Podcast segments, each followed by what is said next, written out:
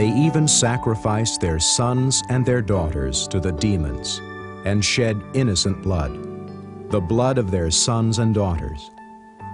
And the land was polluted with the blood. We are not going down there as the heroes. We are going down there in a spirit of repentance. We are guilty. The blood is on our hands. We're 15 years late. There's no heroes here. Do you hear me? So we are going down, Lord Jesus, be merciful to me. Lord, forgive our country. We are more guilty than the police when they take us away because the police are not called to be the salt of the earth. We are. We are.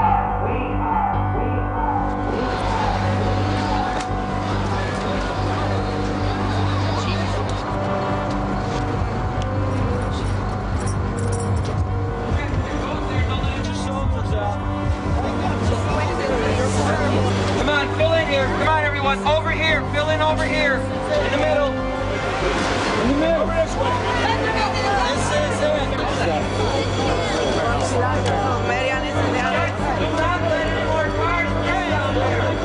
it. Some people right in here. The street has been shut down, so we're going to end up being in the streets.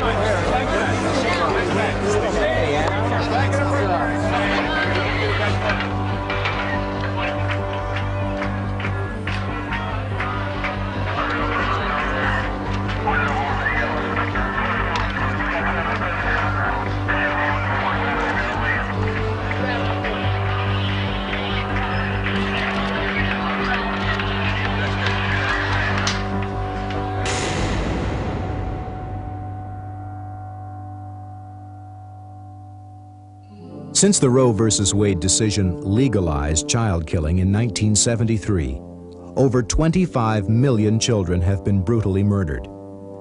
Christians are finally facing the reality that they share in the guilt of this Holocaust and that God is calling them to repent of their apathy and rescue the children. I'll be honest with you. Every time I feel like, Lord, I can't stand another ounce of conviction, God gives me another pound, and that's what I really need.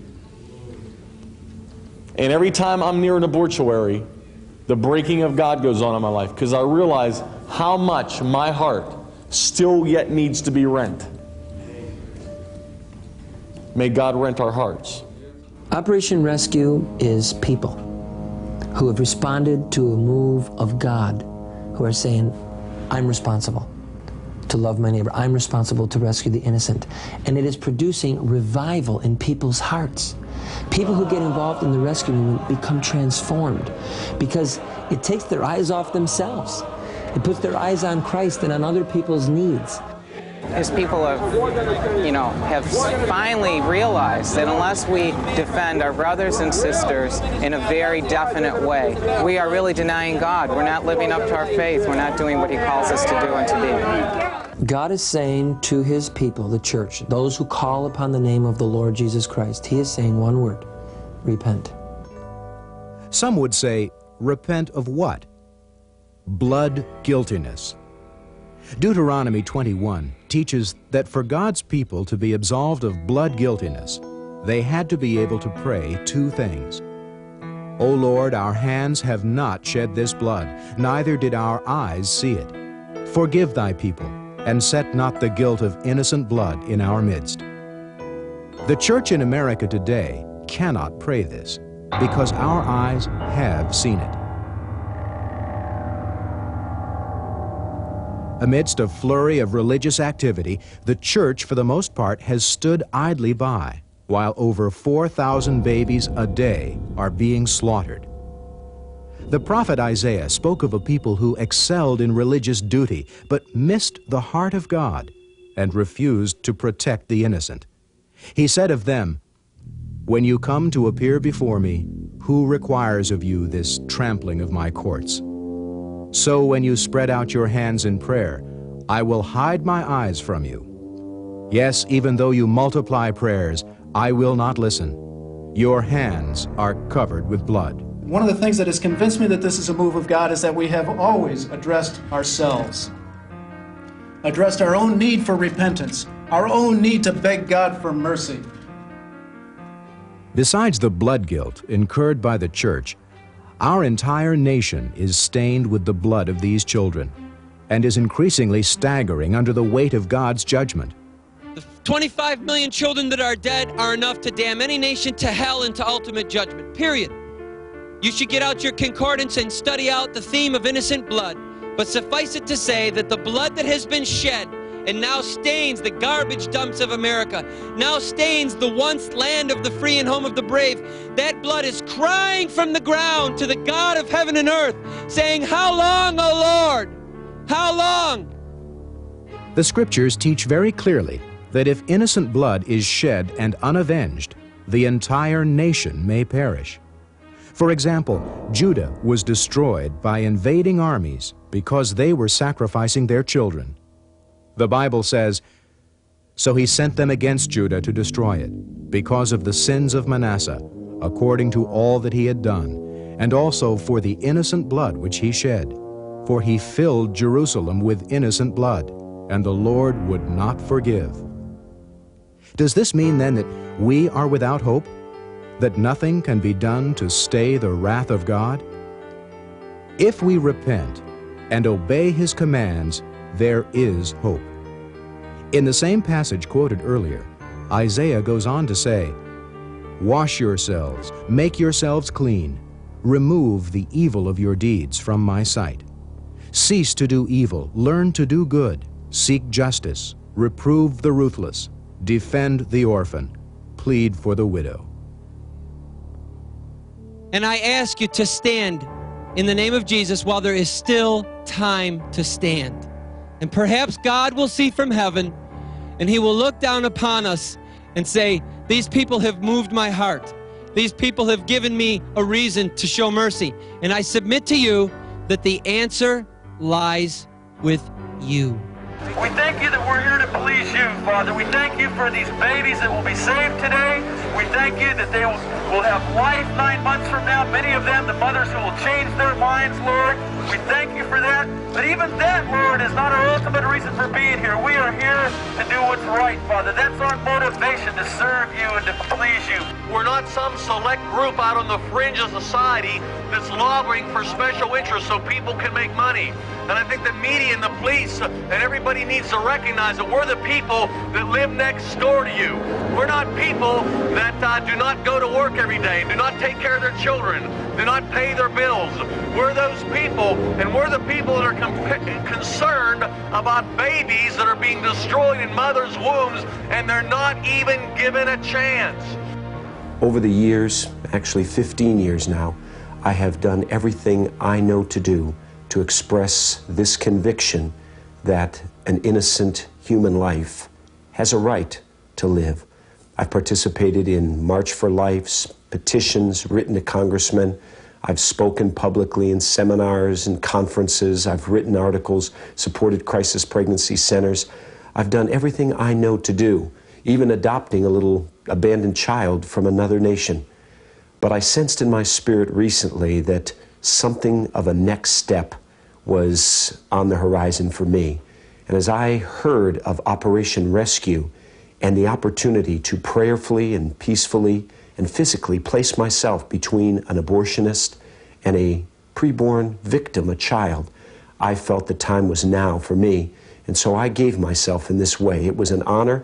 I was scared, I have to admit, but it was a very fulfilling experience, very rewarding, as I realized I was helping to stem the tide of the, the extinguishing of human life in this land.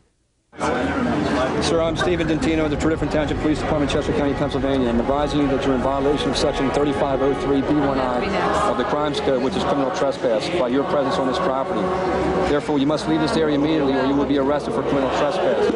This property is posted by means of signs located at the entrance and stating no trespassing. Do you understand what I'm advising you? I will give you 15 seconds to leave knowing the many scriptural admonitions to obey those in authority. Some wonder, is it right for Christians to break the law? What should we do when man's law and God's law conflict? All right, sir, I'm arresting for criminal trespass. Stand up. Come in by a stretcher. Be sure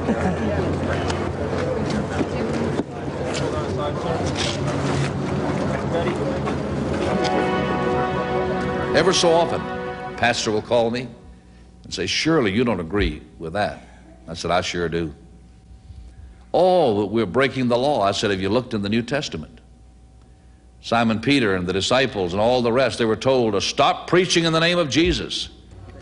They said we ought to obey God rather than men. And they preached anyway. Anyway, and they went to jail for it. Many people today are confused about the matter of the obedience to the laws of our country. In these times when the law permits so many things which are so contrary to God's law. What does the Bible say about this matter of authority and obedience? Basically, it says this first of all, that all authority comes from God, and that all human authority, secondly, is delegated by God.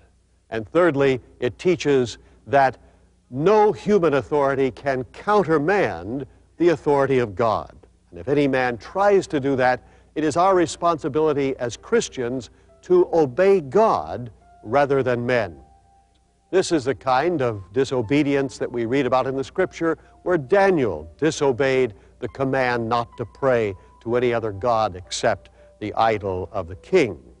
This is the kind of disobedience that we saw in the three wise men that disobeyed the command of Herod to return and tell him where the baby Jesus was. This is the kind of disobedience that the apostles demonstrated when they refused to cease to preach in the name of Jesus Christ and said, We must obey God rather than men. It's getting arrested too radical.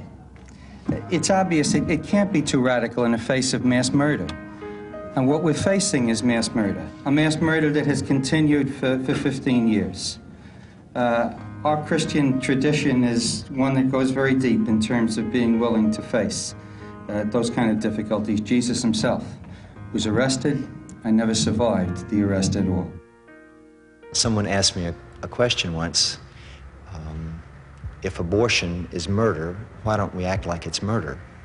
And uh, I couldn't answer the question very well with my own experience. I, I couldn't give a good answer why I shouldn't act like it was murder. That question is what gripped me, and I couldn't see any difference in trying to save the life of a child in the womb from someone who was in the front of my church being murdered. You know, the Bible's clear in Proverbs 24 11 and 12. It says, Deliver those who are being taken away to death, and those who are staggering to the slaughter, oh, hold them back.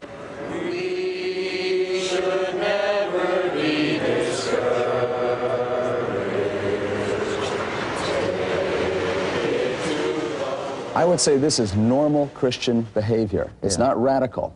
It's simple obedience. When God says, I believe in the Bible literally, when God says, rescue those being dragged away to slaughter, I don't think he's saying, if you have time, if you have a few minutes, by the way, next Saturday, maybe be. Mm -hmm. But he's saying, rescue them, period, categorically. And I do endorse the rescue movement. I think this is, this is the logical conclusion of uh, what it means to call babies human, to call them our brothers and sisters, and to uh, call ourselves a Christian. We refuse to allow babies to be slain by a sharp scalpel.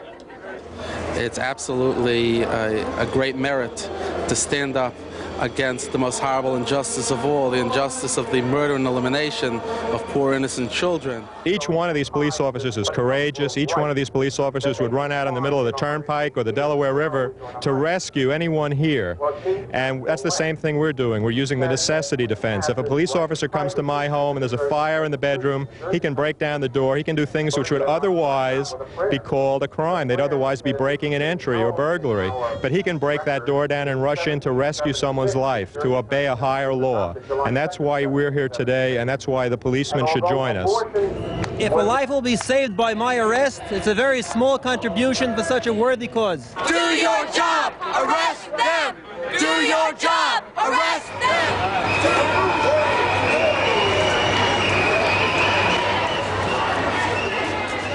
Uh, we see uh, Jesus going into the temple uh, and making a whip, turning over the, uh, the money changers' uh, tables. Uh, that wasn't exactly in accordance with the law, and I think we need to make some of those same uh, whips, as it were, get out on the street, sit down, protest, and fight the good fight of faith for King Jesus and seek to have dominion in the area of life and stop the, stop the murdering. We're at a place in this movement where we need some people in jail for a day or two. The reason being, again, as St. Paul said in Philippians chapter 1, do not be discouraged, my brethren, about my imprisonment, because it's caused the furtherance of the gospel. Because many of the brethren, seeing my bonds, have waxed bold in the cause of Christ. You are as safe in jail as you are in the protective hands of God any place else. Courage is not the absence of fear, it's a will to do what's right in spite of your fears.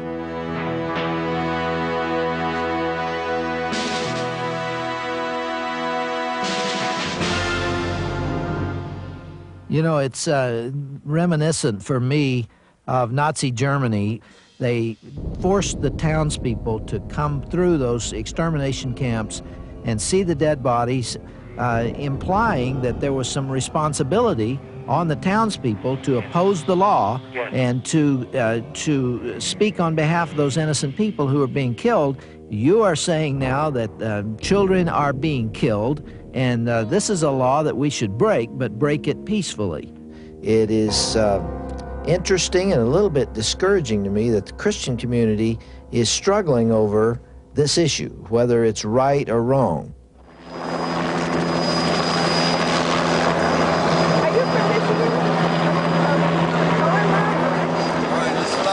bless you. Two days ago, on October 4th, 1988, I was arrested here in Atlanta for taking part in a rescue, for sitting in front of a clinic door to put myself between the women who were coming to get abortions and the medical staff inside who was waiting to kill their babies. Of course, children aren't the only victims in this Holocaust. Mothers are the second victims. They have been lied to and exploited in their hour of crisis. And I was a victim of abortion as a teenager, and I did not know the devastation and the heartache and the guilt that goes along with it. And I'd just like to warn others about that, that you don't know what you're about to get into. You're about to murder a helpless child. I want to tell you there's a lot more going on for the women who've been through it. I went through eight years of pure hell because of it.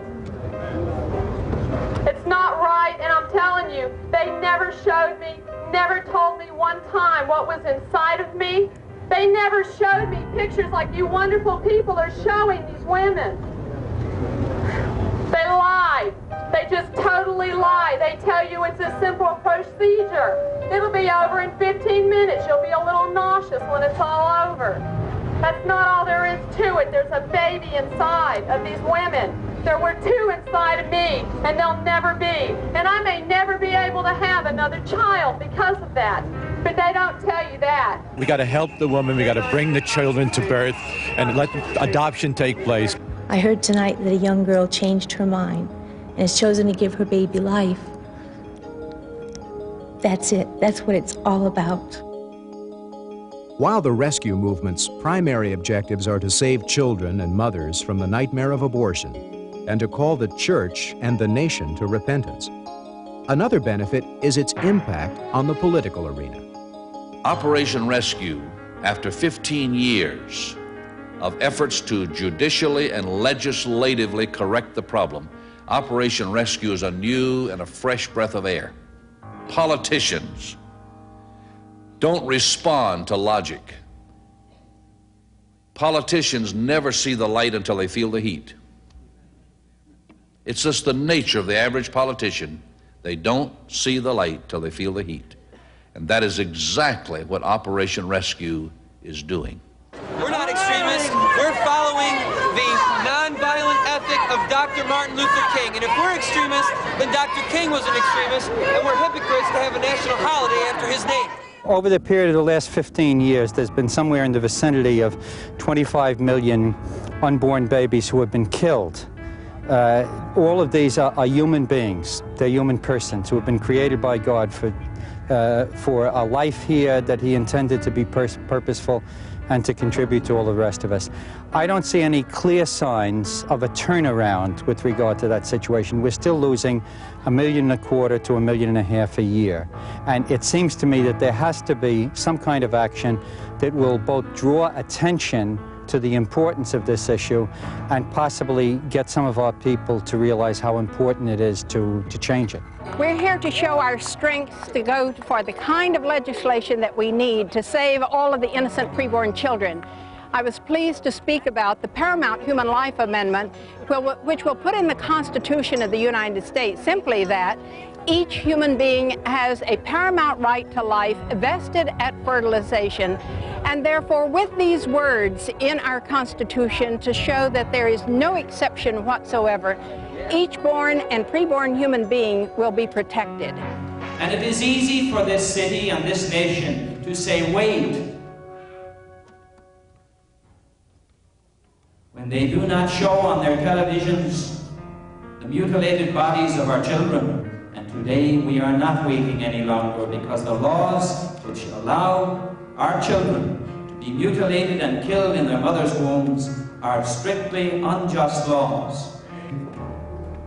Wisdom calls aloud in the streets. She raises her voice in the public squares. At the head of the noisy streets, she cries out. The gateways of the city, she makes her speech. We've been to the halls of Congress.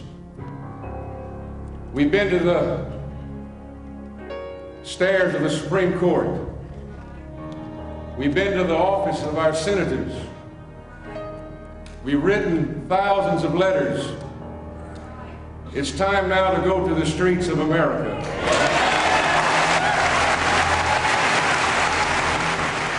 One reason the rescue movement has grown so quickly is because of the involvement and leadership of the clergy.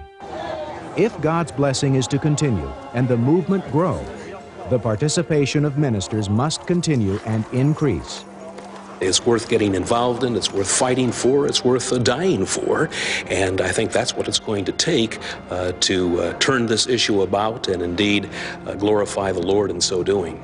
I, have really felt my Christian faith, my priesthood really alive in, in this incredible marketplace in defending and trying to protect the lives of these unborn babies and to save them, mothers from their own victimization. But I would just urge pastors to consider rescues before God, consider leading your people as God has called you to be a leader to shepherd your flock, they will follow you. Consider this before the Lord. If this is right before God, you need to lead. You need to lead your people into what is right before God. When the Lord talked about loving our neighbor as ourselves, he, he set it up in the framework of saving someone from death. Remember, the priest and the Levite walked by while the man was dying in the ditch, but the Good Samaritan saved his life. So maybe the priest thought he was not called to a ditch ministry. Maybe he was uh, saying, Well, I'm called to preach the gospel. But the Lord said, He's not the one in so many words, said that he's not the one who loved his neighbor as himself. It was the Good Samaritan who saved the man's life. Romans 5.20 teaches us that where there is no law, there's no transgression. And today we're preaching the gospel to people and it's having no effect on them. There's no repentance because there's no law. And when there's no law, there's no sin.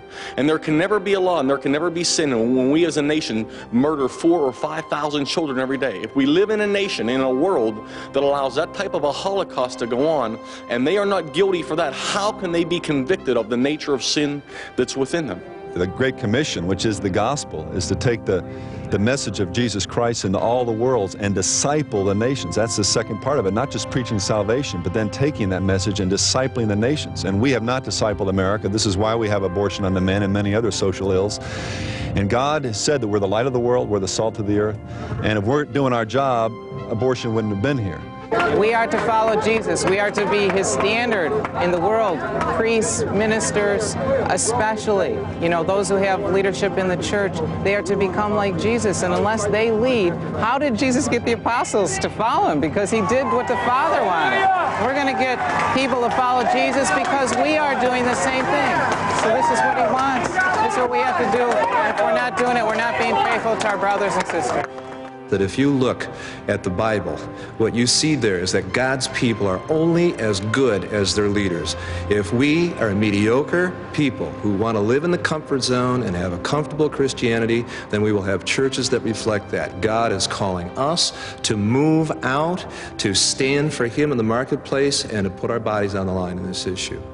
I didn't know what the community would think, but I knew this.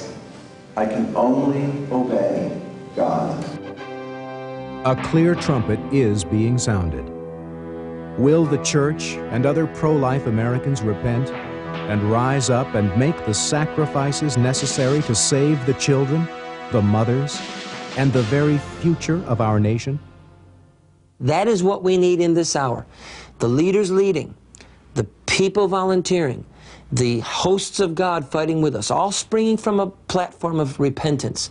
And we could see this child holocaust ground to a halt.